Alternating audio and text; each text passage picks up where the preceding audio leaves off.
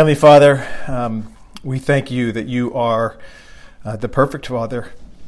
Um, in every way, Lord, you love us, you delight in us, you care for us, um, you nurture us um, in perfect ways. Um, we thank you for it and pray that you will give us strength and grace um, to image you as we ought, Lord, in, in our parenting. in Jesus' name, amen. All right. And I didn't say in the intro, I'm a crier. So that's just the way it is. You know, when something strikes me, that's not to say anything about me, but it is to say when it happens, just uh, you heard about it, just let it go. Stay like stay focused on the issue, and then we'll we'll get it back. So anyway, um, so parenting is a weighty thing. Um, I think based on the you know Cody said the results of his survey, I think enough of us kind of feel that weight. So I just want to open up with a few a few broad statements, just of kind of encouragement and some things to think about. These are actually in your handout in the back, so you don't even need to write these down. You can just listen to these just to kind of frame our time. Number one, God loves your children more than you do. Number two, a wise and good God sovereignly chose which parents to give to your kids. Remember, they're not your kids for, They're, in, they're other human souls who have been brought into this world, and, and God introduced them to you, or introduced you, you to them, and you're a tool in His hands. Um, number three, the measure of success in parenting is not how your parents turn out. Or how your parents turn out, how your kids turn out. It's, it's not that either. Um, your measure of success as a parent is not how your children turn out, right? It's, it's how faithful you have been to the commands of God to parents. That's the measure. Um, and number four, God saves. God saves, not us. And we have to remember that many times. So, with those kind of just things in mind, right? Those, those are free. That's bonus material just to kind of meditate on. Let's talk today about how we intentionally instruct our children. So I think Brian Davis said he was kind of talking like music theory, and now we're going to get into like the music part. Um, I wasn't thinking of that when I you know first did this, but that works. Um, there's still going to be some theory here, but this is going to be a little bit more of some a little bit more practical stuff, which is still some framework in it, um, and it will go somewhat quickly. But the beauty is that we all are members of the same church, and we fellowship with each other, and these are the kinds of things we can continue to talk about, right? So. Um, so before we dive into the actual intentional, intentional instruction itself, um, let's think about the target. Right? What are we after here? Um, specifically, we're aiming at our hearts. And if you were here last week, you remember Brian saying this whole, well, either the behavior or the heart thing isn't always a helpful dichotomy. And I, I agree with that. I think that was a wise distinction. When, when, we, whether we're spanking or whether we're teaching a Bible lesson, we're aiming at their whole person and discipline is instruction and our words are so so that i think that was a helpful just kind of thing to tease out there so this is not to contradict that statement by brian it's just saying we're, we're aiming at their whole person and this is rather say we're homing in on an, an aspect of our total kind of nurture of them which is our kind of intentional instruction to them um, whether it's in the context of discipline which is probably less frequent right? Despite how it feels on some days, um, or in the context of our daily life, which is constant and, and all the time. So the scripture teaches us that the heart is the control center of life, right? A person's life is a reflection of their heart. So Proverbs 4:23 says, "Above all else, guard your heart, for it is the wellspring of life." Right? So the behavior of a person exhibits an overflow of, and is a window into their heart. Um, and this understanding is important for our child rearing, right? It teaches us that behavior itself is not the fundamental issue. The basic issue is always kind of what's be, what's the heart behind that behavior. Um, so the yeah, of course, it's the thing that alerts you to their need is their behavior.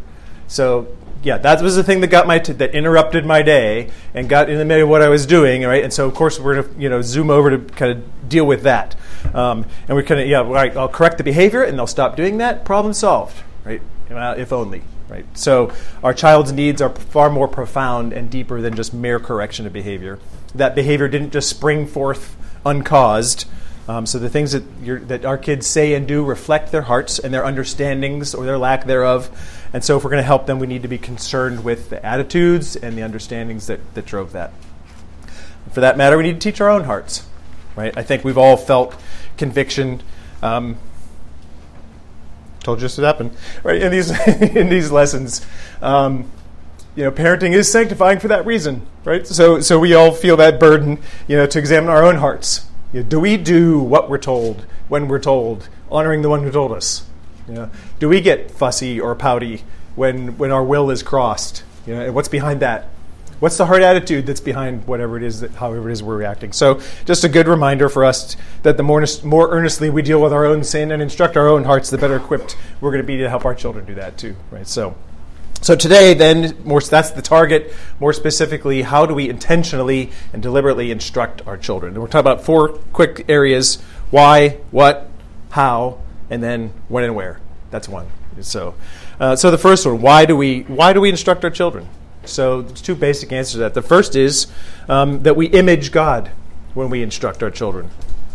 God is a communicator, right? It is His nature to reveal Himself to us. He did it in His Word. Right? He speaks to us and shows us what he is like. Hosea 6 6 said, The knowledge of God is greater than sacrifice. He wants us to know and understand him. Um, so to know, to relate, to speak, uh, to express, to pass on knowledge, these are things that we do as humans that the rest of creation don't. Uh, the rest of creation doesn't do uh, because we're made in God's image. Um, why is that important? You know, it could sound a little academic, maybe, but for a, for a number of reasons. One of which is we're not just wolves in a pack. We don't just like nip at the little ones until they kind of conform to the social order. Right? These are living, breathing souls that I said before God has introduced us to and asked us to nurture them and help them understand Him and His creation. So, um, which leads us into the, the answer to the second question: Why do we instruct? Because an image is God, and number two, because we're commanded to. Um, we're commanded to instruct our children, to, to impart truth to them. Probably one of the best parenting job descriptions in the whole scripture is Deuteronomy 6, 4 to 9. I'm sure you've heard it. Hear, O Israel, the Lord our God, the Lord is one. So he starts with that, right? Love the Lord your God with all your heart and with all your soul and with all your strength. These commandments that I give you today are to be upon your hearts. There was no that emphasis wasn't in the original, but I think it's good for us. These commandments are to be upon your hearts. Impress them on your children. Talk about them when you sit at home and when you walk along the road and when you lie down and when you get up. Tie them as symbols on your hands and bind them on your foreheads. Write them on the door frames of your houses and on your gates. So parents are commanded to instruct the truths of God to our children, and that's a weighty command right? As we started out saying, that just think about this brief account in Judges 2, and I think I put the verse in, in, in, the handouts there. So this, the context of this is Israel had just taken possession of the promised land, just witnessed for themselves the fantastic, miraculous fulfillment of all of God's promises to them in, in coming to the promised land. In Judges 2, we read, After that whole generation had been gathered to their fathers, another generation grew up who knew neither the Lord nor what he had done for Israel.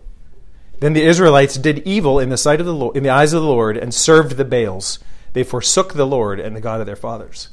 That's an astounding verse. Like they they didn't know the Lord or what He had done for Israel. Like the next generation, you know, how is this possible? Well, uh, you know, apparently they weren't told. Um, so as parents, we're charged with that responsibility of, of communicating that truth to God. We are the primary means that God uses to communicate truth to the next generation. You know, we, not the pastor. I, I love my kids to hear pastors preach. I love my kids to go to Sunday school.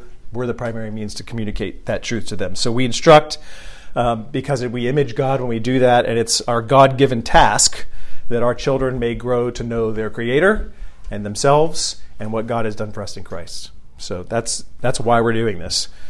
Well, so now we know why we're doing it. Well, what are we doing? What what do we instruct? So on to number two there. Well, obviously, there's a lot about life that our kids need to learn, right? Everything from dental hygiene to dating advice to, whatever things that are just necessary to function in this world. Okay, but what? All right, what are we really aiming at? What what are we instructing? You know, it's helpful just zoom out. You always start in my past lives, uh, professional lives, we, I did some strategy stuff, and you always go, all right, what's the big aim? Then we then that'll inform what we do. So stop yourself and ask, what are you trying to accomplish as a parent? Right? What exactly what is your objective? Um, as a Christian parent, right, we certainly have one supreme objective for our kids, um, that they know and be conformed to the image of Christ. Right? John 17, 3. This is eternal life, that they know you, That's what we want for our kids, and that they be conformed to the image of Christ. Right? Romans eight twenty nine. Those whom He foreknew, He also predestined to be conformed to the image of His Son. So that's clearly God's will um, for His children, and that's what we want for our kids. Well, okay. So a couple of things are necessary for that: uh, the Holy Spirit and regeneration, and the Scriptures, the Word. Well, we're not very good at, dif- at, dispensing the Holy Spirit, and we can't bring about re- regeneration. So, but we can certainly impart the Scriptures. Um, the Scriptures are absolute necess- necessities for Christian life and maturity, and so it's our task as parents to impart them to our children.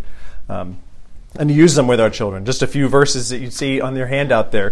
You know, Psalm 119, your word is a lamp to my feet and a light to my path.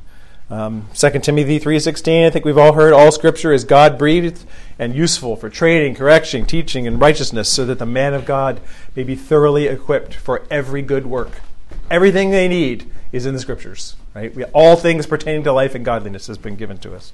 So we have to teach them the word, the truths, the truths, and the truth about God.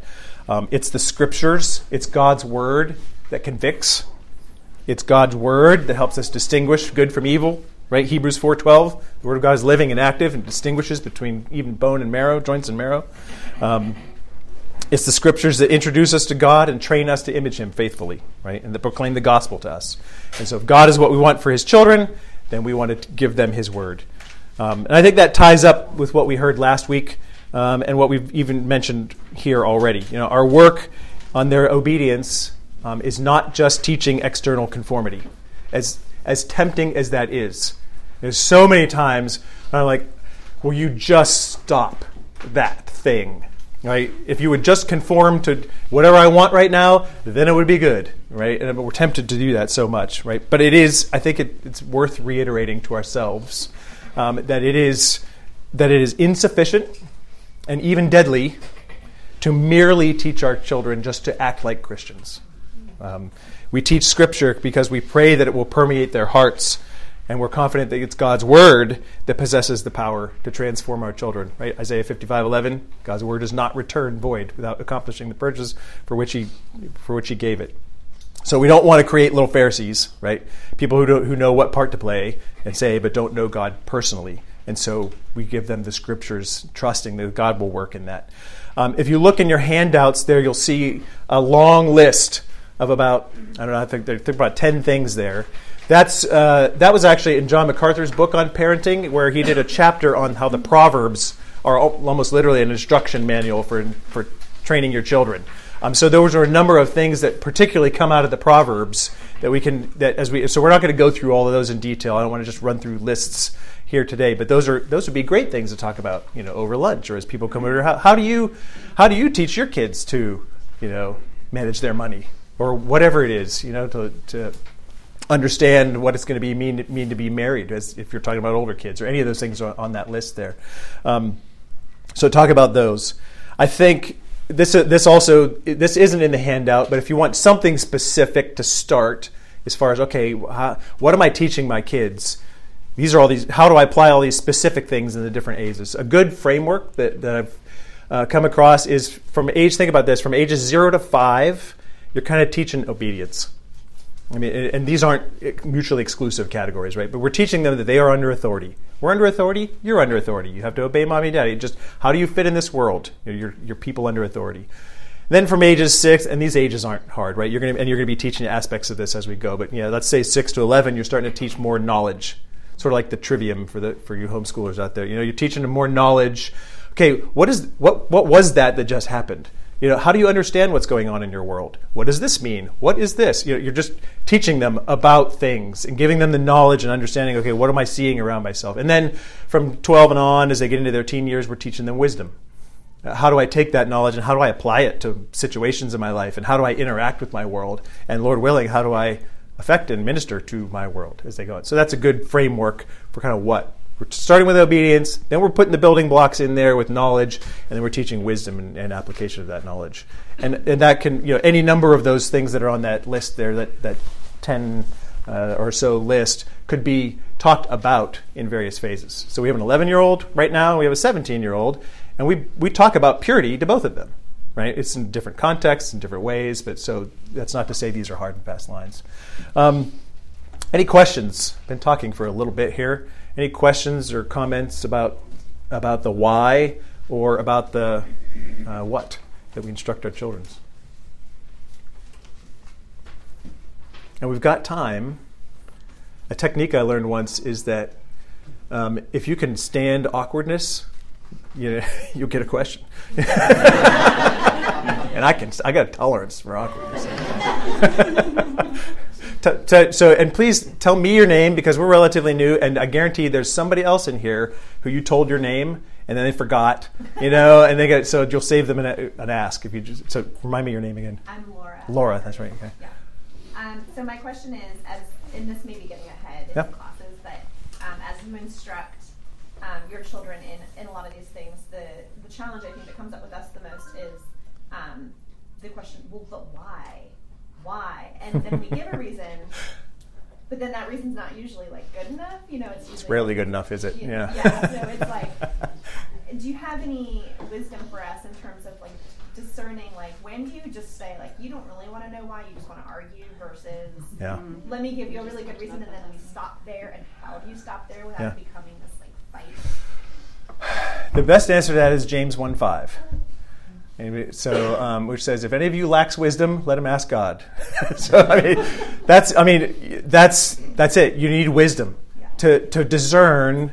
And so, first of all, I don't think it's wrong to tell a child, because I said so. That's not a cop out. It can be, but it's not necessarily a cop out.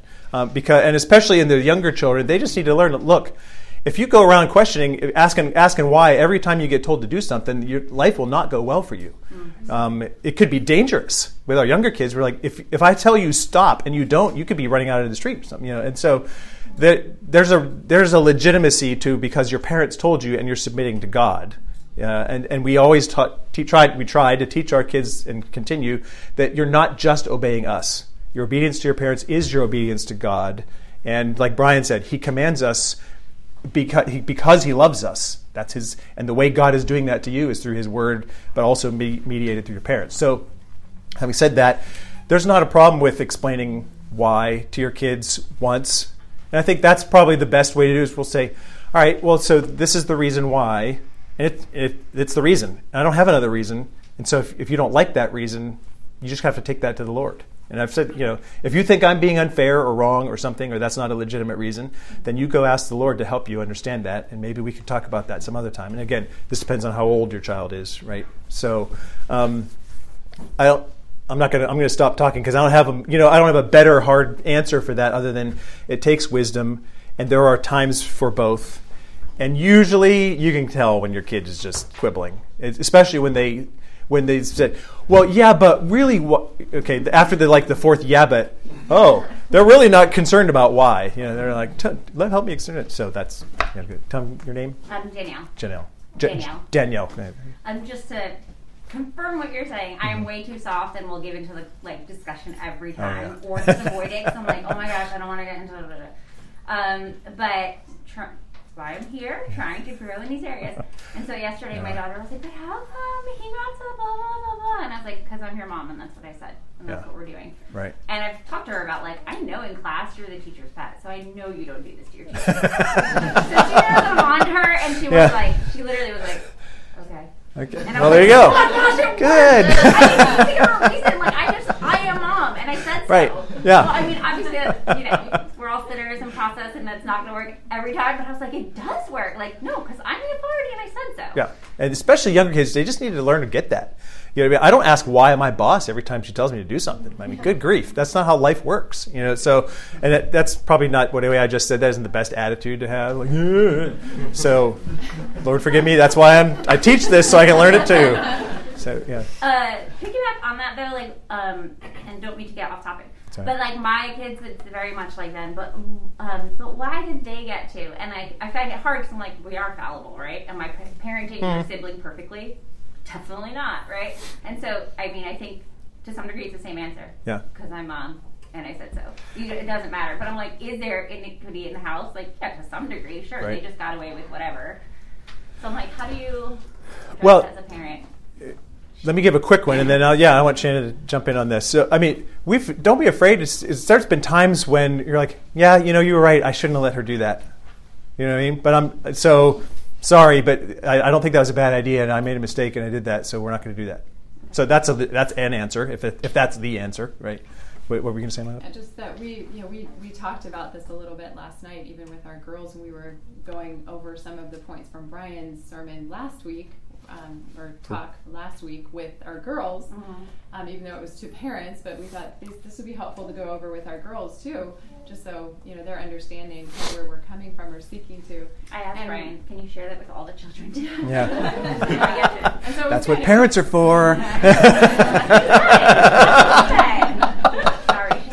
We did not coordinate our answers. Sorry, go ahead. But we were talking about this idea of, of an appeal. And I think, you know, in general, the heart, and Brian was saying this last week too, needs to be one of obedience, needs to be one of submitting my will to the will of, of the one that God has put in authority over to me. So if it's always why, if mm-hmm. there's always that, I like how Brian said, you know, pushing back, talking back, and holding back. I think he said. if there's always kind of that attitude, then I think they're not understanding the need to submit to the will that's been placed over them, whether they understand it, whether they like it or agree with it or not. That's where their blessing comes. Mm-hmm. But there is an appropriate place that I think comes more, you know, think, thinking about these categories of, you know, zero to five kind of obedience, remembering that you're learning that you're under authority. So it's probably going to come more as they get older and they've shown a consistent heart of obedience and submission. That there is an appropriate place for a respectful appeal. Mm-hmm. And I think Ryan mentioned that last week too. A, a, a kind of appeal that shows a heart of obedience, but maybe legitimate. Like for an older kid, I'm trying to finish my homework assignment. Can I do the dishes when I'm done? Mm-hmm. Is that okay? I mean, that's a heart that's showing that submission and obedience. So it, it's an appropriate. We use the word appeal. I think he used like an honoring ask or something like that. But I mm-hmm. think that's the general idea. But so I think it does take wisdom, but I mm-hmm. think that wisdom is in the context of it should be obedience. Like if it's if I'm clearly not asking you to sin, then you need to obey.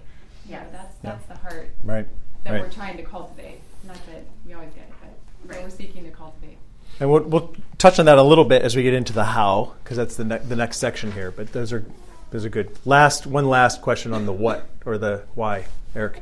Yeah, j- uh, Eric, Or comment. Yeah, ju- just a, qu- uh, a quick sort of one other thing that I sort of in our experience is your kids are watching you interact in that same way with your aspects of authority, whether it's your boss, it's your other various things, and some of the modeling of that questioning, that how they think about appeal, how they they're watching how you and your your spouse do that, Hmm. and so just something to sort of reflect on.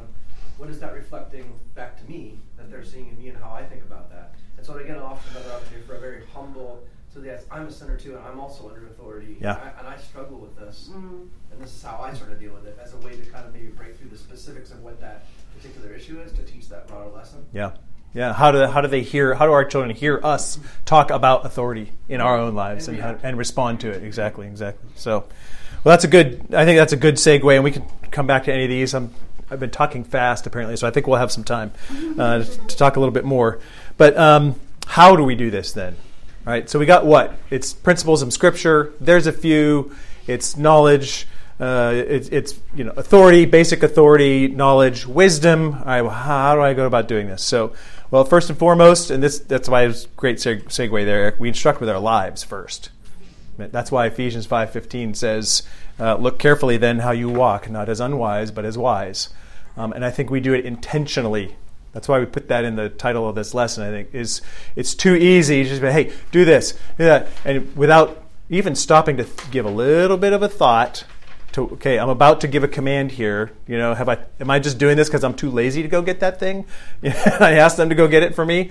Uh, and now i'm going to turn this into a discipline situation because you know they were doing something and i made them go do my you, you see how this goes right? So be deliberate and think about how we're living all of these things in our own lives how we're speaking about them in front of our children to what eric said how we're reacting how we're living those things out um, yeah, so we're, we're focusing on instruction in this class, but it is impossible to overstate the importance of our example in giving credibility to those words. Um, and that's convicting, and we need grace, and we, that's why we repent to our children when we sin, because we're modeling that too. We're going to teach them about repentance, and we should be showing them repentance in our lives um, to, to focus on many aspects, right? Always pointing them, and I think this is another good thing Brian said last week, always pointing them to the perfect Father. We should be able to say, like Paul, you know, follow me as I follow Christ. That we should be striving, we should say that, and we should be striving to do that. But make it clear, this is the Father that we're all following, right? That we're all modeling. But regard, with regard to our intentional instruction to them, then, um, how do we do that? Well, I think very often we, we do kind of reduce parenting to sort of three, three roles, right? And that's, you know, lawgiver, cop, warden, right? So we give the, we lay down the law, you know, we give the children the instruction, stay in your bed, right? You know, and then we're the cop. We police infractions. You know, why are you playing with your, your dress up toys when I told you to stay in your bed? You know, all right, now I've enforced. Then we're the warden, right? Enforcing the sentence for said infraction. You know, now daddy's going to have to give you a discipline, all right? And so. And that's not to say that there is not a place. That was the whole lesson last week. There's not a place for rules and correction and punishment and consequences. Those are crucial and absolutely necessary. Um, but, but there are many, many other dimensions to our communication and our instruction to our children that, that we often too little employ, right? Certainly intentionally and deliberately and with thought. Um, so, in addition to rules, correction, and discipline, there are things like rebuke and encouragement and warning and specific teaching and even prayer. We'll talk a little bit about all these. But if you uh, 1 Thessalonians 5.14, uh, Paul said, And we urge you, brothers, warn those who are idle, encourage the timid, help the weak, be patient with everyone. There's some, you know, warn, encourage, help, be patient. Right? That's how Paul is encouraging them to, to teach. So I think a thing we get from that verse, among many other things, is that you know, different occasions and different hearers and different dispositions require different approaches and different tools at different times. Right. So hence we need wisdom. To the earlier point, um, you know, and how many times have I pulled out parenting sermon number 241 and preached it you know when what what my child really needed was a few questions to understand what's going on right? Or a talk, or to listen because they're frustrated about something, whatever it was.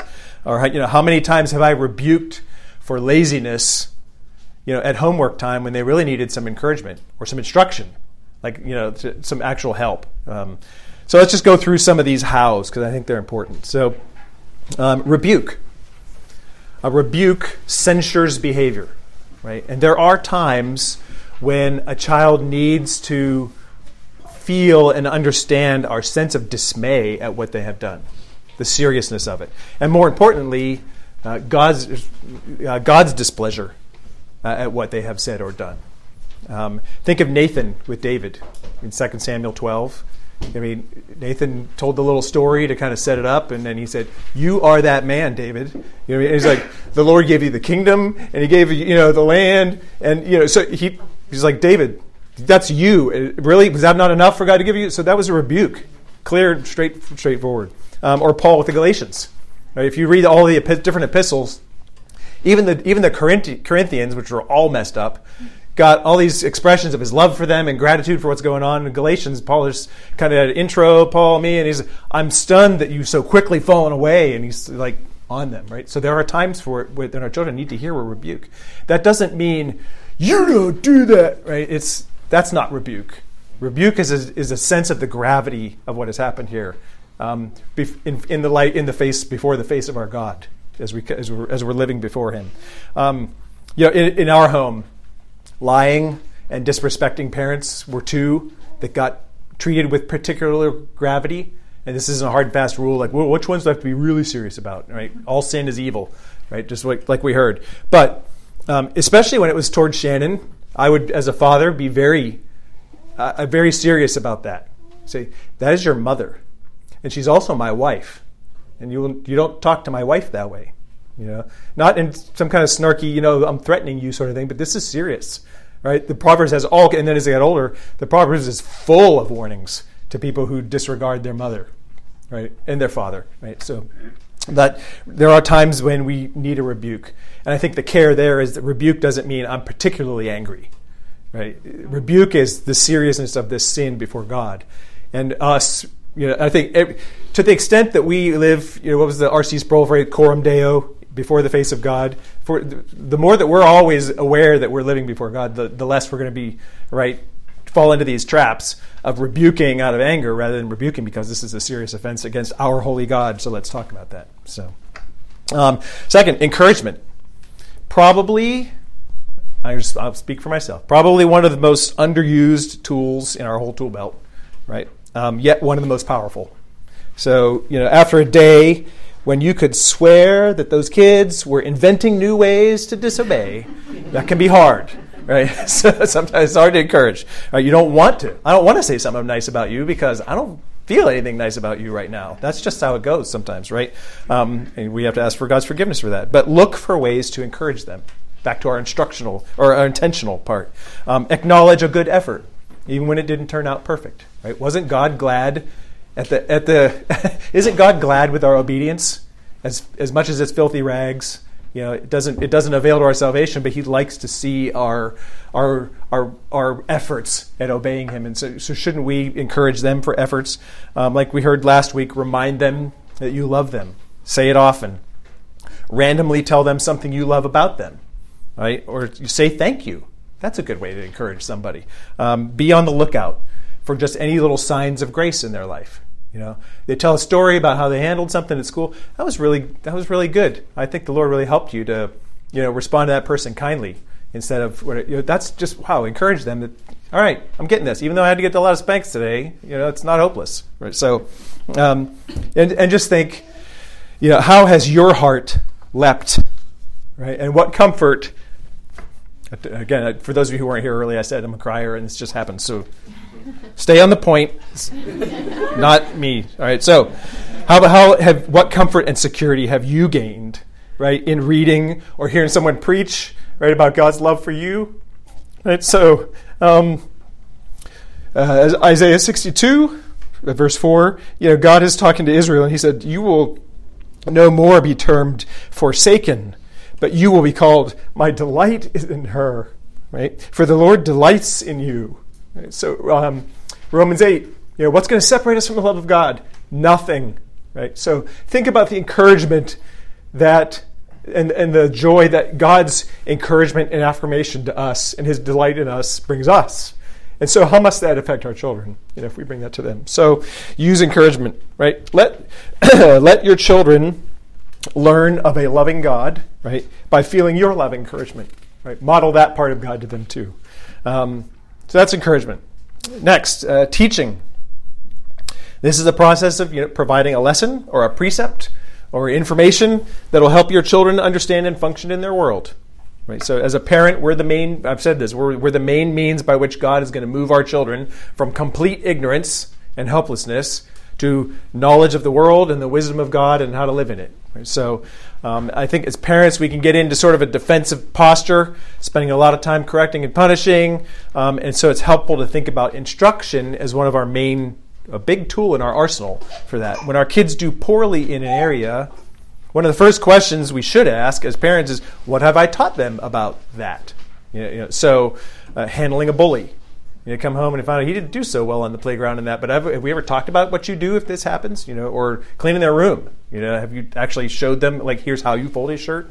Now we have, so we're past that. but that's you know, think about giving them, in, teaching them is a big part of is a big part of our instruction to them and our intentional instruction as Christian parents. It's not just an ad, an ancillary task that we have as parents. Um, warnings. Warnings put our children on guard against probable danger. Um, a warning is not a threat. Right? A warning is merciful speech, like the equivalent of posting a sign, you know, on a road before the bridge is out, before you go off a cliff. Like just an example, Proverbs fourteen twenty three. All hard work brings a profit, but mere talk leads only to poverty. That's a warning, right? That's not some kind of threat. Um, so, right, an example of a helpful warning for, for maybe for younger kids. We ask them to stay in their bed and actually sleep during nap time.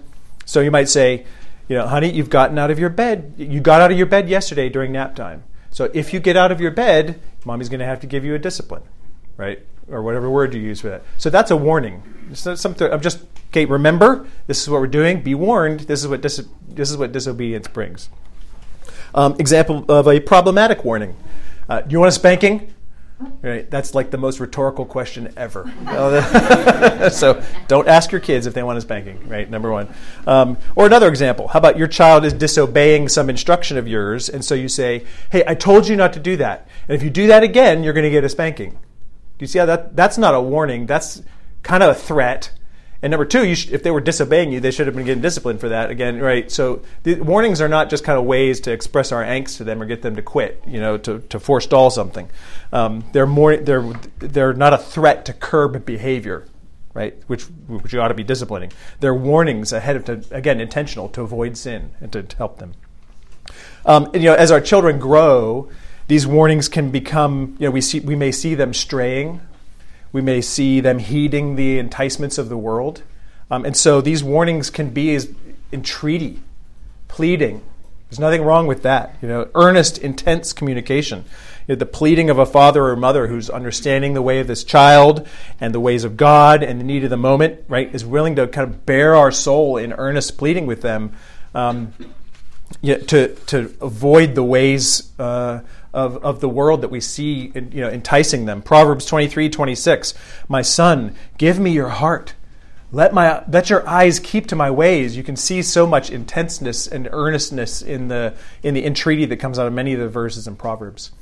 I think, the, again, I've, we've said it a number of times, these warnings, entreaty should be deliberate. You know, we don't rebuke or entreat or warn over spilt milk or foolishness. You know, we don't please would you stop spilling your milk? You know, that's not that's not the biblical entreaty we're talking about here. So um, this is we entreat in particular when we see wandering and we see danger ahead, you know, and we want to warn our children off of it and forestall that. Um, prayer. Uh, not always comes to mind as a tool for our intentional instruction. It's not direct instruction to our child, but it is instructive to our children. Right? It's teaching them, it's a help, helpful element in teaching them about God and ourselves. Right? So a parent can see our hearts as they see us entreat our holy God. And so we should be deliberate about praying with them and in front of them and around them um, so that they can hear that. I mean, how many? I'm sure you've heard stories. I've heard some. I have one in my own life, right? Of people who were significantly affected um, by seeing their parents pray regularly, how many, you know, somebody, I came down every morning, I saw my mom praying for us. You know, that, that, that day in, day out, line upon line, you know, that sort of long term treat is, is powerful. Um, interestingly, Susanna Spurgeon testified uh, about her husband's leadership in the home and said this about his prayers, Charles Spurgeon's prayer. She said, He seemed to come as near to God as a little child to a loving father. And we were often moved to tears as he thus as he talked thus face to face with his Lord. You're like, okay, we're not all Charles Spurgeons. I, haven't moved anybody to tears with my prayers unless they were like really long or something. Uh, but but that's not an excuse, right? That's we we can love our God just as much as Charles Spurgeon did, and we can pray to our God just as much as anybody, right? So and we can live that out before our children. Um, praying with our children can teach them so that mom and dad are people under authority.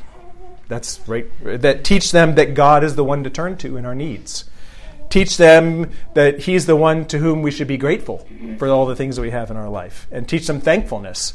Um, teach them that we live a life of faith, among many other things. So they're learning as they hear us pray and watch how we talk to our God and what we want from Him and what we need from Him and how we submit to Him.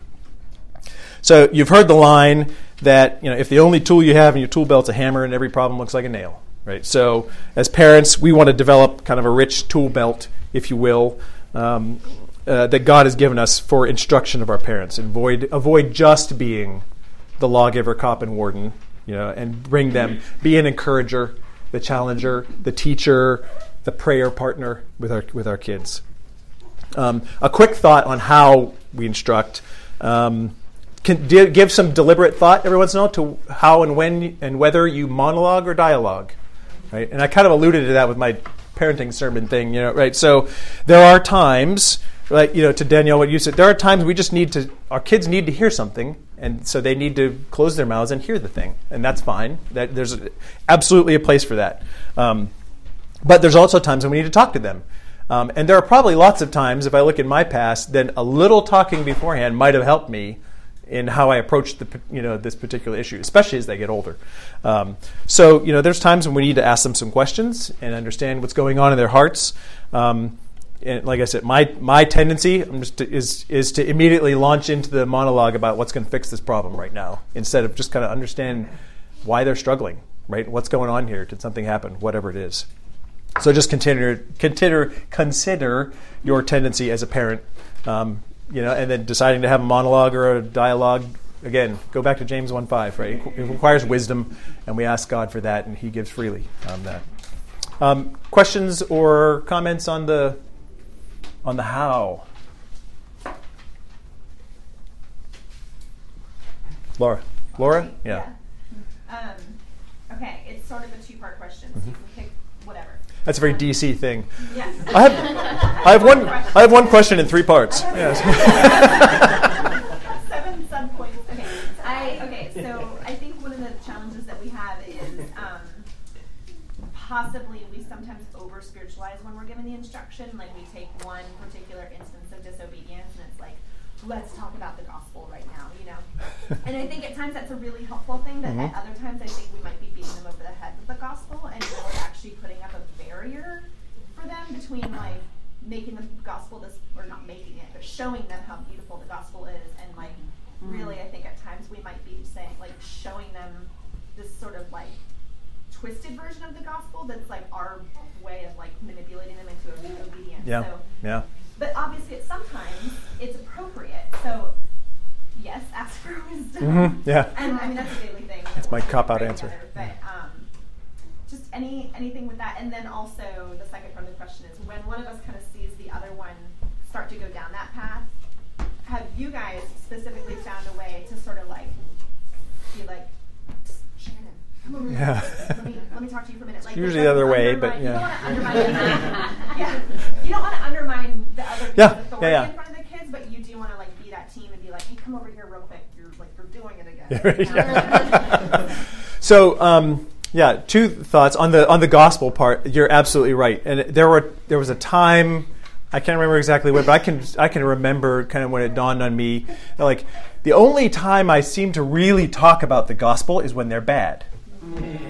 You know, so if that's the only time they ever hear the gospel, yeah, it's going to get. But, a, but if it's part of the natural part of our life, you know, we're sitting at the breakfast table, we have, and we hear, hear it in family devotions, and it just you, t- you you pick deliberately, right? We're thinking, we're trying to think, we're tired. It's hard to, to, to be thinking like this, all right? But pick those moments. To, boy, isn't that just boy? That's how the Lord forgives us, isn't it? You know, isn't that boy? we am I perfect? Talk about something you messed up and how you had to ask the Lord's forgiveness, and you know, make it about you and the gospel. So the degree to which again ephesians 5.15 and living the degree to which we're living these things and they're part of the air and the aroma of our home then it's we mitigate against that thing that they think the gospel is only something for my spanking you know it's kind of thing i think that's probably the biggest part of it is make that all of it and then yeah there's then there's some wisdom aspect into all right, they did a thing. I told you not to do that. We're gonna have to get disciplined, right? Okay, you, you, you do a spanking and give them a hug, and we're all good. And you don't have to go into if you if you don't do God, man, Christ response every time that you give a discipline, I don't I don't think you're failing as a parent every single time, right? It should be a, a, an important part of those times, but yeah, to your to your point, there there are times when we have a little time. It was a bigger thing. That's a time to kind of bring out. Okay, we need some reminder of the gospel. But man, if if I could go back, right? If the the more I had just made that part of my natural course of life, that would have been big. Um, yeah, and I think it is helpful. It's it's probably something that you could talk about with your spouse, like, okay, what are our signals going to be? And I don't know, Shannon and I have actually done that, but there, there's lots there's lots of times when I'll be getting worked out, and she'll be behind the other one going, okay, and I, uh, yeah, that's one right there, and I'm going, okay, take a breath, kind of start turn, turning this conversation somewhere else or whatever. Or, I mean, hey, if I've sinned, just kind of go, okay, stop. All right, I'm being angry here. I, I apologize. All right, I, do you forgive me?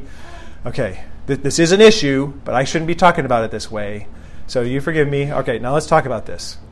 Nothing wrong with that.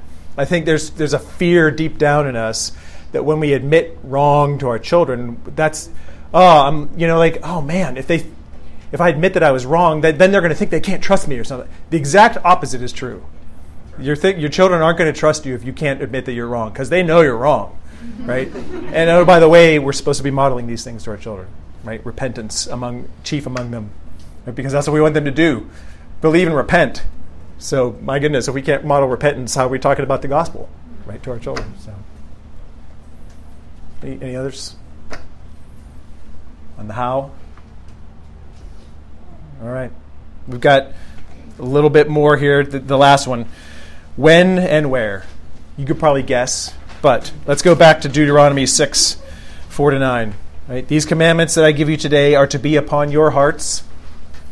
Impress them on your children Talk about them when you sit at home and when you walk along the road, when you lie down and when you get up. Tie them as symbols on your hands and bind them on your foreheads. Write them on the doorframes of your houses and on your gates. At home, along the road, when you lie down, when you get up, when you're sitting, standing. Uh, it seems to me that they're saying talk about God and His commandments always and everywhere. So great segue into this last point, right? We don't just teach the scriptures, just teach the scriptures in family worship. Um, but we talk about them and we apply them in all kinds of situations, in all places, in all kinds of circumstances, um, whenever and wherever life takes us. Um, and make that an object of prayer for yourself. I mean, I know that I'm miss, I'm constantly miss God's hand in a situation, or just an opportunity to look at a situation from a biblical perspective, because it irritated me, or because I was happy and I'm just going on my thing, or whatever, good or bad. So pray that the Lord helps us to see him in every aspect of life so that that's a natural thing for us to talk about as we see it with our kids. Everything from the beauty of creation as we're driving along to how did you what did you think about that picture that was on the magazine to what did you think about how that kid acted or you know how did you feel when that person said that? I mean everything right? There's all kinds of things that are going on in life from the grocery store to the to the schoolyard that we can be talking to our kids about. So it says use every opportunity at all times to teach our children that the scriptures are to govern all of life. There you go. That's when and where all the time. Yes. The answer to when and where is yes. So, um, so parenting really is a giant act of faith. It, um, you know, our instruction, our, com- our true, our, our communication of the truths of Scripture is just seed sowing. Um, but who gives the life? Anybody remember what Paul said? You know, Paul one sows, another waters, God gives the increase. And it's so we're so tempted to forget that because uh, didn't you just say at the beginning parenting is a weighty thing? Yeah, it is a weighty thing. It's important. God has God has in fact given us the task of instructing the next generation in his things. That said, the measure of our success in that is not how they turn out. It's our faithfulness to do that, and we trust God to to do His work. Um, if you've never read the story, anybody ever read the story of Adoniram Judson or heard of Adoniram Judson? He was a U.S. Uh, U.S. Uh, missionary. He was a missionary. It wasn't. It wasn't. No, he wasn't a U.S. missionary because it wasn't the United States yet. Um, anyway, he was raised by a minister like in the late. Uh, it was the United States. Never mind. 1700s and 1800s. This isn't a history thing. This is a talking about speaking of instruction, right? Yeah. So late. I was just trying to think of when he was. He was late 1700s, but then into the 1800s. Anyway, so he graduated valedictorian from Brown University, which was a seminary then, at age 19. You know, just fantastic, super brain kind of guy. And through friends he met there at seminary, he totally abandoned the faith. Um, and went off on reckless, wild living, despite the, the pleadings and the protestations of his parents um, until through some you can read the story through some amazing events he turned to the Lord and was and was saved, uh, and then later he became the first North American missionary to Burma. Did all kinds of amazing things. You know, so why why is that important? Well, it's just another great encouragement to godly parents, right? That a sovereign, gracious God um, works, and only He works, right, to bring life to to our kids. Um, you know, think for that matter, think more more contemporarily. Think of the, some of the testimonies we hear in baptisms. You know, how many of those are, yeah, I was raised in a Christian home, but then I kind of strayed or I never really understood. And we're like, you know, how would I like, I, I think about what about their parents sitting there and going, how would I feel if I said, yeah, I was raised in a Christian home, but I never really understood the gospel? And I'm like, well, again, you could be, I think we've been faithful to teach them the gospel. So that's, that we've been faithful. But wow, for whatever reason, they didn't get it until the Lord sovereignly worked in them later. Right? I pray that that's not the case with all our kids, but you know, that's those things should encourage us as parents to keep praying and to keep staying, you know, staying on our knees. Um, you know, Ephesians 2 4 is the best phrase in the whole Bible, in my opinion, but God, right? So, um, so do not give up. Uh, be intentional and deliberate, right, with our children is children's instruction. Pray for God to give us the strength to be thinking about it and aware, right, and not just reacting to our kids, but intentional in doing in, in bringing the whole truth and a word about pressure because we see these things and we're like, okay, great. Now I feel some more pressure about how, what, and how, and when I need to. So this is you got 18 years, right, Lord willing. So you, the, the the task isn't to do all of this next, you know, for next week for homework. The task is to make this part of our lives and go before God and say, help me to do this day in and day out over the years with, with my children. So don't give up on that and be intentional about implying that to their to their lives. And by grace, we wait Right? And we pray and we trust Him uh, to bring the increase. Any, any last questions or comments on anything?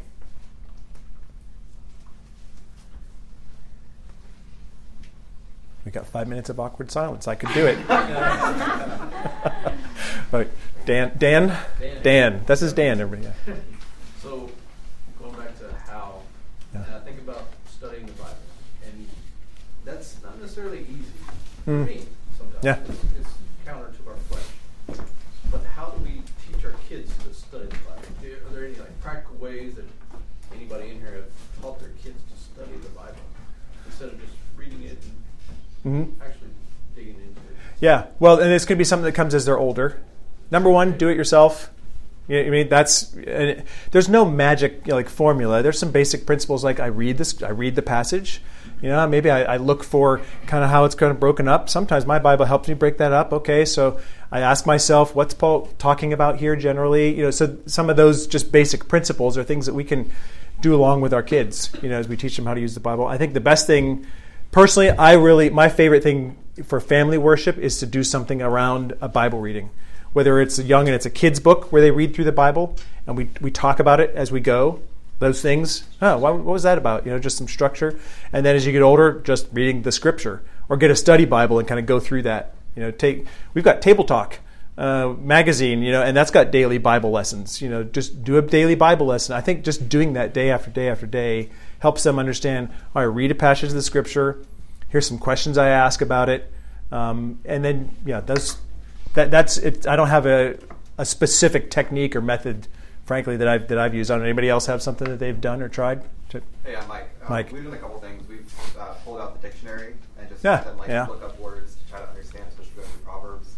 Um, and then I think it's John Frame, like a short kind of one-to-one study that hits, and I see different constructs. But what does this passage say about God? What does it say oh, yeah, about yeah. us? Like, you know, kind of some general questions to like have them reflect on it. Right. And at different ages, different levels of yeah. approachability. What's the book we're doing now for um, family worship? You remember the name of it? Oh yeah.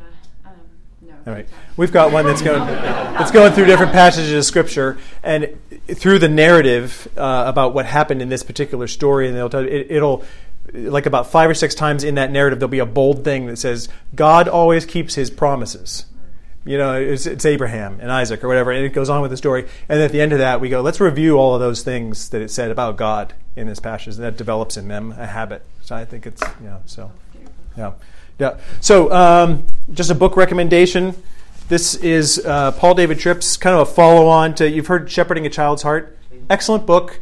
Um, I always tell you, you got to read, be willing to read that with a little bit of like, don't put too much pressure on yourself when you read that. And that's not a dig at the book. It's just, I think you read that and you tend to be like, oh man, I, I never think to say that when that happens. And it's just like, okay, it, it, the principles are there and it's, it's an excellent book. But this is a follow on that I think, in terms of the um, principles, just outstanding. Has become one of our favorites. These aren't mine. These belong to the first two people who raised their hand. Okay, the next person. All right, there you go. there you are. Um, the, so the book that we're reading is called More Than a Story By Sally. by Sally Michael. That's the one we're going through now. It's a good, good book. So, all right, let me pray for us. Heavenly Father, thank you that we can uh, trust you, that you are trustworthy, that you are loving, that you are sovereign. help us, Lord, to rejoice in that and rest in that um, as we seek and pray and long to see our children love you and to know you. And we ask in Jesus' name. Amen. Amen.